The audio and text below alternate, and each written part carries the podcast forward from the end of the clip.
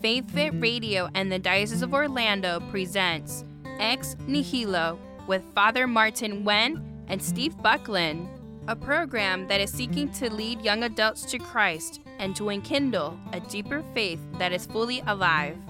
Now, here are your hosts. Good evening, everyone. Welcome to another weekly podcast from Ex Nihilo. This is your host, Father Martin. And your co host, Steve Buckland. Welcome back. Welcome back, and we hope that you've had a wonderful week.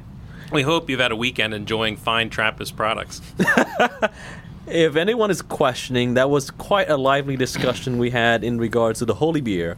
Uh, but today we thought we would give you a chance to uh, really uh, take a different tone and get to know your host. You've been listening to to me you know, mumbling and rambling for uh, several months now. Many months. I Yes, many months, and because I think we've done like 26, 27 podcasts. I think we're actually up over 30. Oh, really? Oh my gosh!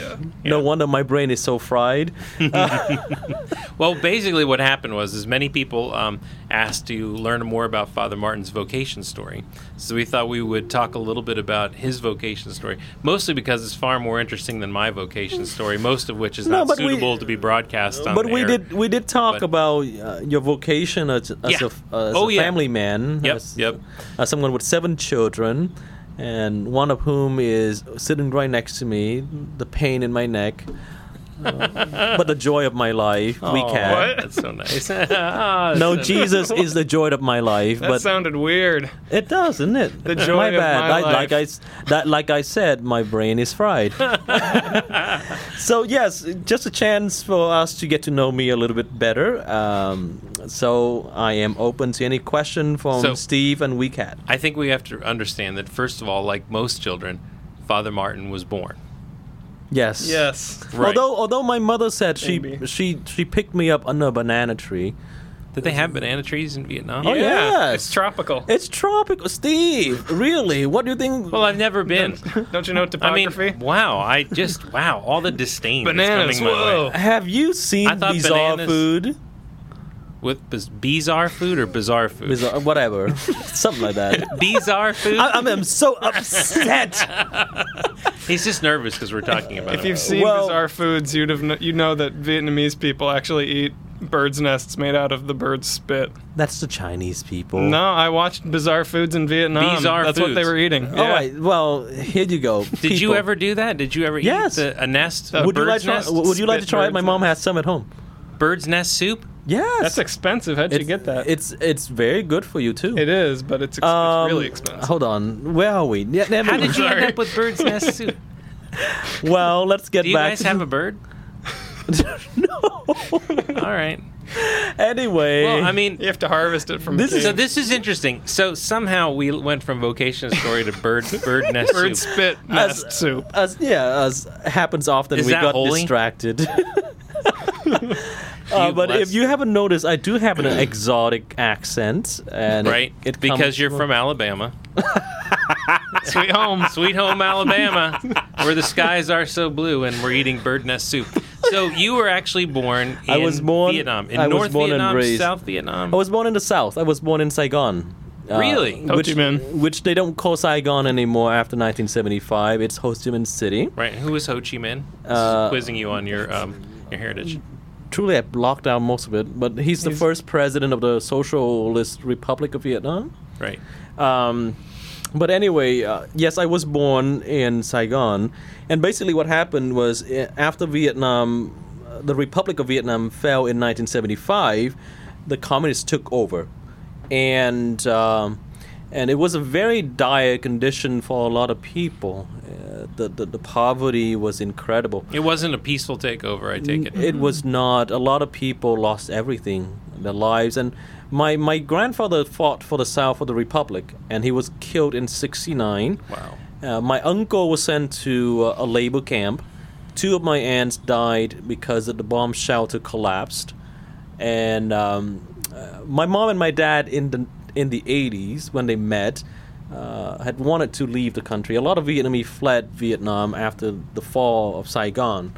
And in '89, they, they tried to to leave the country through the um, the border of Cambodia, but they got caught They got caught and they let my mom go because she was pregnant, uh, but they arrested my dad. Oh, I did not. know. Um, so he, I guess they would have kept him for a few days because it happened a lot. A lot of people tried to leave, but he escaped that night. He was worried about my mom. She was pregnant. She was four months pregnant, in the middle of the wilderness. So he escaped. He tried to look for her, and they caught him again and they shot him.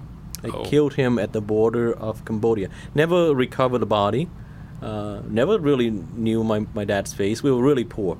I, all I knew is that he was a teacher. He taught literature. Uh, my mom met him in Saigon, and and the interesting thing is uh, his family wasn't, wasn't Catholic. Uh, my mom was born and raised Catholic, and so when I was born, uh, August seventeenth, uh, um, my mom had me baptized three weeks later, and uh, my my paternal family found out, and they kicked us out. They disowned me, uh, and so we were li- well, what we- faith was your paternal family? I think it's Buddhist. Which that doesn't sound particularly Buddhist, right? well, you, you you soon will realize there's a lot of con- Buddhists are just like Christians, is that what you're saying? They're Yes. good Buddhists and then they're less good Buddhists. correct. Right. Not everybody embraces what is called the peaceful path. He's right. Uh, and so they, they disowned us, and we lived on the street for about two weeks. My mom, I think, walked all the way back to our hometown, which is uh, and how old were you when this happened? three weeks old. Three weeks. Yeah. Wow. we were living in, in the street. Um, but then we made it back to our hometown, and, and I was raised by my mom and, and my grandmother. We lived in I lived in a slum uh, in the marketplace for about uh, five years. Wow. It was pretty cool because like a lot of my pets were like rats. That Ra- explains why you eat birds' nests. soup. Rats in the marketplace all over the place, and even in our little kiosk apartment, Mm-hmm. because it's so small. Downstairs is the shop, and upstairs the bedroom, and so rats would come in and out. Like well, you mentioned a shop, so did you guys were you merchants or did you? my my mother had a little shop. She let's see, she sold tomatoes. Mm-hmm. Uh, she was a butcher for a little while. Well, she didn't. She sell. She s- she sold meat, and she didn't. She didn't butch- actually butcher it. Nope, she didn't. She just got the, the, the merchandise from other people. Um, and then and then we moved in with our grandmother. Uh, and then yeah, from there I was raised by this incredible woman who was very faithful, very very faithful. And how did you end up here? Um, let's see. Long story because my grandmother, the support of my life, really died when I was 11 of cancer. And after that period of time, I, I left the church. I, I was quite a teenager. I was a nasty teenager. Um, at that point, my family was pretty rich. My mom's business was very successful. She had her own company. I lived in a villa. Took care. I was taken care of by two housekeepers. Wow. Uh, oh yeah. Who knew? Who knew?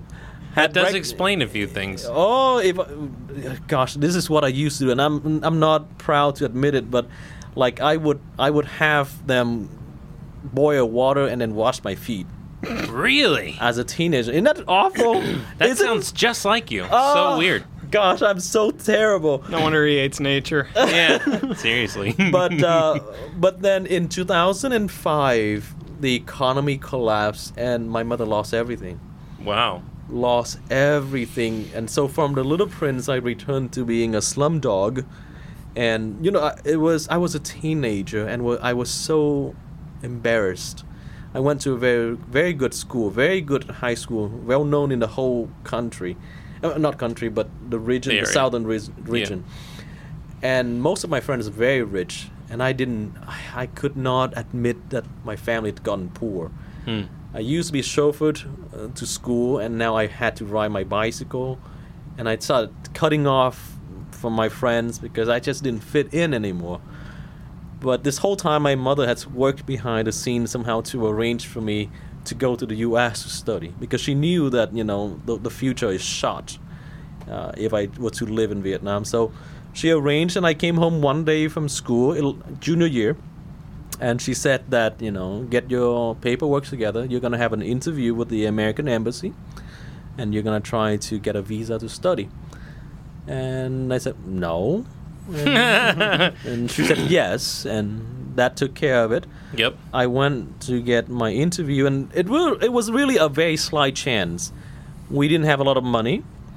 I'm an only child, and uh, there's no really no proof that that I would return. Mm-hmm. But somehow, when I talked to this American young lady, uh, the officer from the cha- from the embassy, she was very, uh, I guess, impressed, and she just signed off on the visa very easily. I, I was in, I was very surprised that I would pass it. Uh, and so two weeks later, uh, I got my visa on May nineteenth, May nineteenth, and then uh, on June fifteenth of uh, two thousand and six, I left Vietnam. Wow. Which isn't that long ago. That's only like 11 11 years. years. Mm. Yeah. To, uh, I'd never taken a flight in my life, and it was quite a trip. Thirty-one hours of absolute nightmare. You didn't like flying? Well, I I didn't even know Did how you to. have a middle seat? I didn't have. I didn't even know how to check in my luggage. Mhm. And then I flew Korean Airline, and apparently I It's a looked. nice airline. Yeah, that's like one of the best. Yeah, big Yes. blue planes, very well catered. Yeah. But then they didn't speak English to me. Well, I didn't speak much English for for one thing. did you and, speak Korean? and I looked Korean, so they spoke Korean to me. And like, man, I was so hungry. I didn't know how to order food. You should have just pointed. That's true. And then I got stuck. I got stuck in the bathroom. I didn't know how to open the bathroom door in on a plane. Why- None of this surprises me. Like I, all up until you got on the airplane, I was like, "Wow, wow, wow!" And then you're having all these problems on an airplane, and suddenly, like, all the mystery was gone. I'm like, "Yep, that's Father Martin." And then I got lost in Atlanta. Uh huh. I missed my flight. Yeah. And uh, yep. This is all adding up now. I can Yep. See where the turn happened. And you know, the the very first thing I did in America, which is very interesting, because I got in early, and my you went host, to McDonald's, didn't you? my host family didn't expect me, and I I had to call them, and I had to beg for quarters Oh, to call. to call. Back in 06, there was still payphone. Still payphones, yeah. Yep. And so I called them, and I learned very quickly that my host family had lied to me. They said they were Christians, but when I got to their home, it turned out that they were Muslims. Oh, whoops. well, they're very close. Some, I guess so. They're both theistic. And remember, this is only five years after 9/11. Right. And so there was a lot of fear, there was a lot of uncertainty. So I'd never told my mom that I was living with. Um, I think she's gonna find out now. Muslim family. No, she found out a year later. Oh, okay. Okay. Yeah. So that's that's the story of how I got to America. Wow. And so you were here. So this was the end of your junior year. Yep. And then so I I had to finish my final school year, my senior year. I wanted to check out Bishop Moore, but uh, they weren't sure about my English uh, capacity, so they, they said no. When did you finally start speaking English? I mean, Well, as, I- I as well spoke as you some. speak it now. I spoke some. I mean, I- and I learned over the years, really. what was uh, your first English word? Do you remember that? Diarrhea. Nice. That's I everybody's thought it was favorite pole. word. No, diarrhea because on my first day in in the country, my host family gave me a glass of milk, Oh dear. and ooh, was it was You're it lactose intolerant. was it funny? Well, that was the first time I drank milk, so my my system was not used to it. Oh. Now I can take milk, but but the first day was quite something. So I had to look it up in the dictionary. That was the first word, diarrhea. um, yep. so I Very ended nice. I ended up going to Bishop, uh, no, not Bishop, but uh, Dr. Phillips High School. Nice. And how long did you stay with that host family? Eight months. Wow. It got too it was nice Uh, expensive. of them to keep you. no, it's six hundred and fifty dollars a month. Oh, oh, so you have to pay the host family. They're not just doing it out of the kindness of their hearts. No. They're doing it for the cash. they were doing it for the cash and remember i was i was 16 i was 17 years old and having to pay 650 dollars a month that's a lot of money Now, where did that money come from? well i worked i worked three uh, three job um, uh, going to school full time Right? uh, and then on after school i tutored math Mhm. and i cut How grass did you tutor math if you couldn't speak English? What were you telling these kids? I don't know, but it worked. uh, I spoke some, and math you didn't really have to do much of uh, of talking. and I cut grass in the neighborhood, and I I work in the back of a uh, Chinese restaurant, Nice. doing dishes and grilling chicken. Okay. Just enough of $650 to pay for my rent. All right. So the now the inquiring minds want to know. So you're you've come to America. You're living the American dream. You're eating cheeseburgers. You're wor- working in a Chinese restaurant. It's what we all dream of. And how did you end up going to seminary? Because you must have gone to seminary right after high school. I did. I sure did. Well, the desire to become a priest sort of came back when Came back. yeah, when I was a, when I was little, I I loved to sell, to say mass. I loved to play mass with my friends. How old was this? Uh, fourth grade, Fourth grade. fourth grade used to do that all the time after school. But as a teenager, as a nasty teenager that I was, it it wasn't God wasn't in the picture. But when we were poor, when uh, we lost everything, and somehow the question of religion, the question of faith came back, and with that the desire to become a priest. And my mother realized that, you know, if I was to stay in Vietnam, that wasn't going to be fulfilled uh, because of our background. The, the, the government would not have let me enter the seminary. Or, and if they did, they would probably never let me be ordained because they still have a lot of control over there.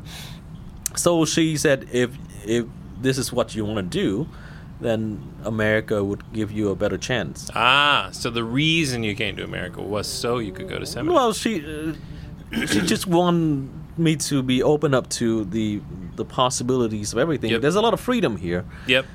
and so yes, I after high school I entered seminary and I entered as a freshman, the youngest in the state of Florida. And it- there was a there was a long process of maturation for sure.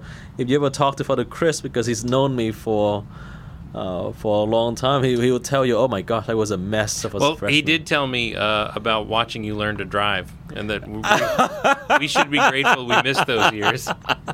yeah, one of my priest friend was trying to teach me how to drive, and it it it fried his transmission. I was, that on an, good. on an automatic? You fried the transmission. yep. Ugh, Wow, that's hard to do. that's hard to do. You just put it in the D, push the pedal. Some somehow. Wow. Well, had- that's he had that's to get a new interesting. so, transmission. So a couple of things, I guess. Um, so when you came over here, um, were you convicted about going to seminary when you arrived, or I I was convict. I was very much interested in becoming a priest, but the question now is diocesan or religious, Mm. because I've always been very drawn to the Dominicans. priesthood or priesthood oh? 2.0? That's it, I guess so. Because I, I was taught by Dominicans, my patron saint, St. Martin, is a Dominican. Yep. So I was thinking about that. And there are also the, an order of studies and and preaching, which is sort of like my appeal. Mhm. But then, then Did they also, do the tonsure? they used to. They used to You'd not look anymore. good with that.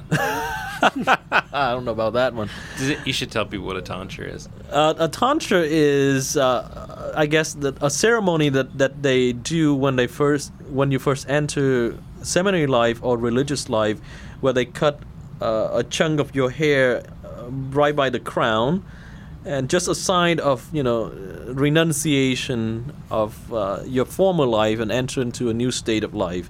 They don't do that anymore. I. Th- No. Don't think. No. Well, i some of these orders, uh, like the Fraternity of St. Peter's, they still do. They that. still do the tonsure. Wow. You, I maintain you still would look good with a tonsure. Well, It'd thank be you. interesting. And then I also debating the question whether I want to enter the Salesians, the, the order Um, of Saint Don Bosco, because they're into education and I love Yep. kids. Yep.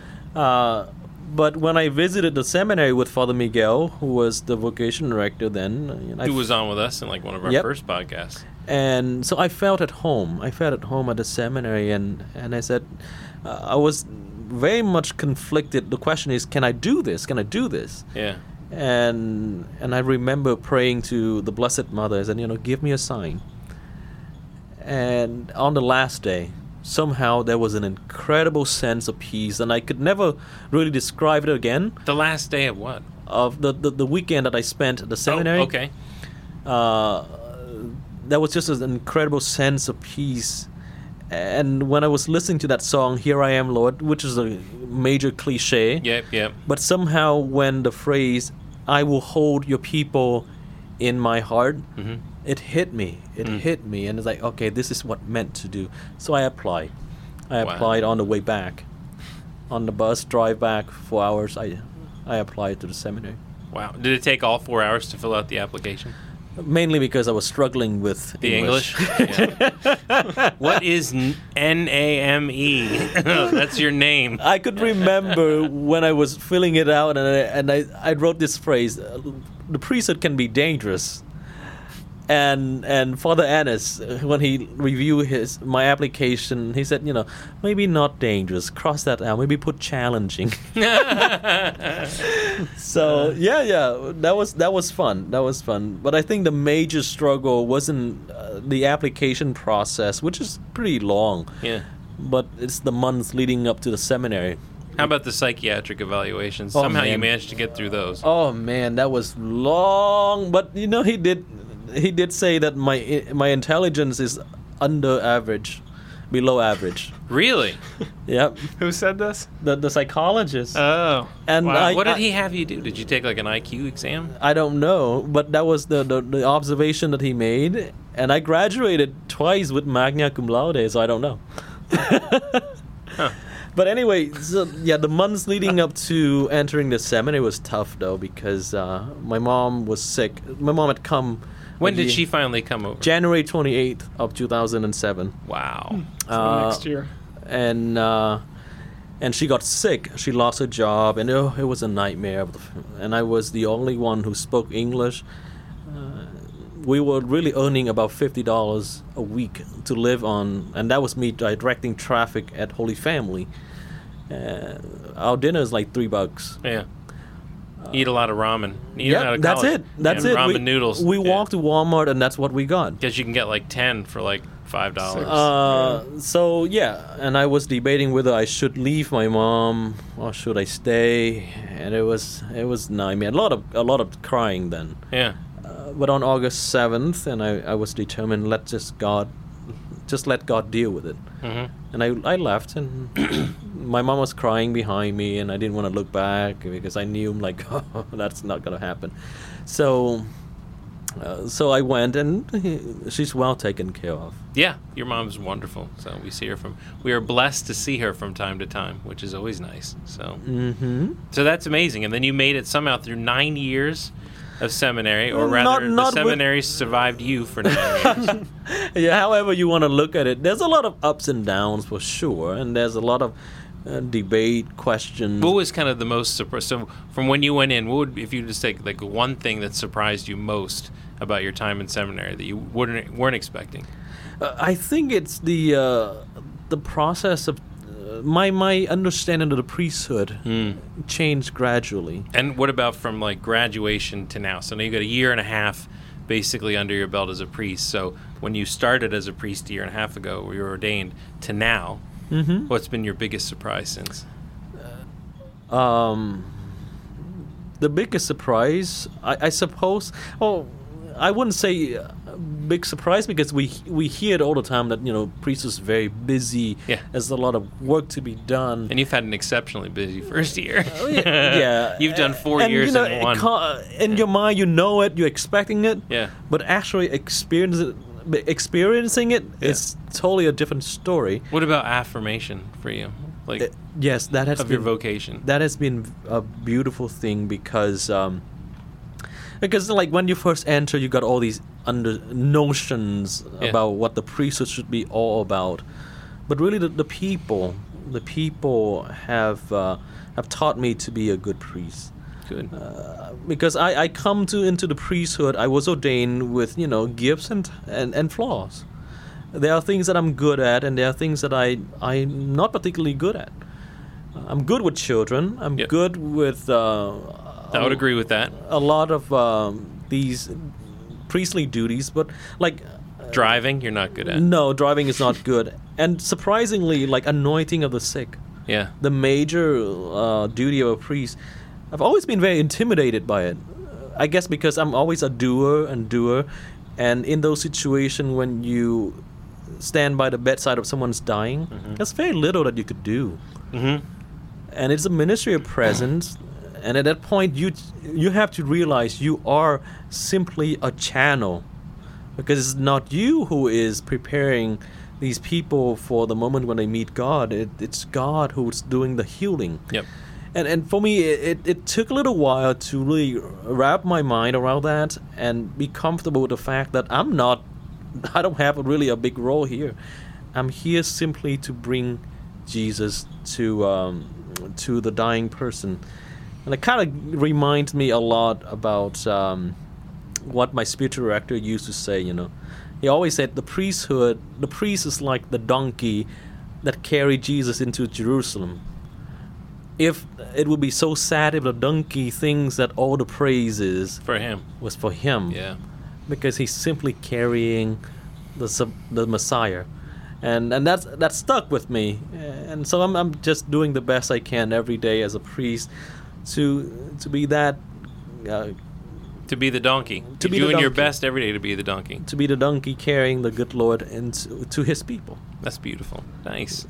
Well, that's a great way to wrap it up. So that's a very nice. I mean, very in a way, very abbreviated, but it, I think hopefully it provides a better kind of illustration for Right. for everybody. Kind of you know, and the path to the priesthood is different for everybody. You know, But Right. I think one of the things that I've heard, and I've heard a lot of vocation stories over the years, but one of the things that always strikes me is is almost everybody has some moment. You know, where that you know Father Chris was talking about uh, a few podcasts back about his time when he went, you know, was in college and he had a job and he had a girlfriend and he had this feeling and then he, you know, kind of had that moment where it was just like, okay, now I'm over the cliff. Like I had, you know, like okay, this is this is I, I'm certain that this is what I want, or Mm-hmm. this is where I'm being called, you know. And, and I think in Father Chris's case, he was like, it wasn't necessarily where I wanted to go, but it was where I knew God wanted me to be, um, and to be open to that. Um, In is- in a sense, I'm I'm always very humbled listening to my brother's uh, vocation stories, and see the gifts and the talents that they bring to the priesthood because uh, I am a flawed human being. Hmm. I have uh, I am a sinner and I have my mistakes and uh, I can be a pain, as you know. yes, we Deal- do. Dealing with we me on Cat a- and I know on firsthand. a, dealing with me on a regular basis. But God has called me to such an amazing, amazing life. And just the interactions that I have weekly with the people of God. Uh, no, not perfect in any sense, um, uh, but somehow it's very affirming to know that uh, the beauty of the priesthood and the difference that it makes. Uh, and really, St. John Vianney is very right to say, you know, the priesthood is the love of the heart of Jesus to humanity. Uh, and unfortunately, you know, we are f- fragile human beings, in imperfect as we are. But hopefully, as a priest, I'm doing the best I can to have the, to help the people experience the rhythm and the beat of of the heart of Jesus, loving them still and taking care of them still every day spiritually. So, wrapping Nice. up our conversation, uh, we hope that you find this conversation, this podcast, uh, helpful. And if you're discerning the priesthood, we hope you'll continue to pray about it. And if you're not, we hope you'll continue to pray. you can for always think vocations. that if if Father Martin can make it, I can make it. you right. know. Yep. He had to come um, halfway around the world to get to seminary. And he had below average intelligence. And Just- even with his just look below at average him. intelligence and his less than stellar driving skills, he's still a wonderful, holy man of God. Uh, so we wish you a wonderful week and keep God always in your mind and heart. Amen. God, bless. Faith Fit Radio and the Diocese of Orlando presented Ex Nihilo with Father Martin Wen and Steve Buckland. Thank you for listening. Check out the podcast at faithfitradio.org and tune in next time. May you be blessed with peace and joy.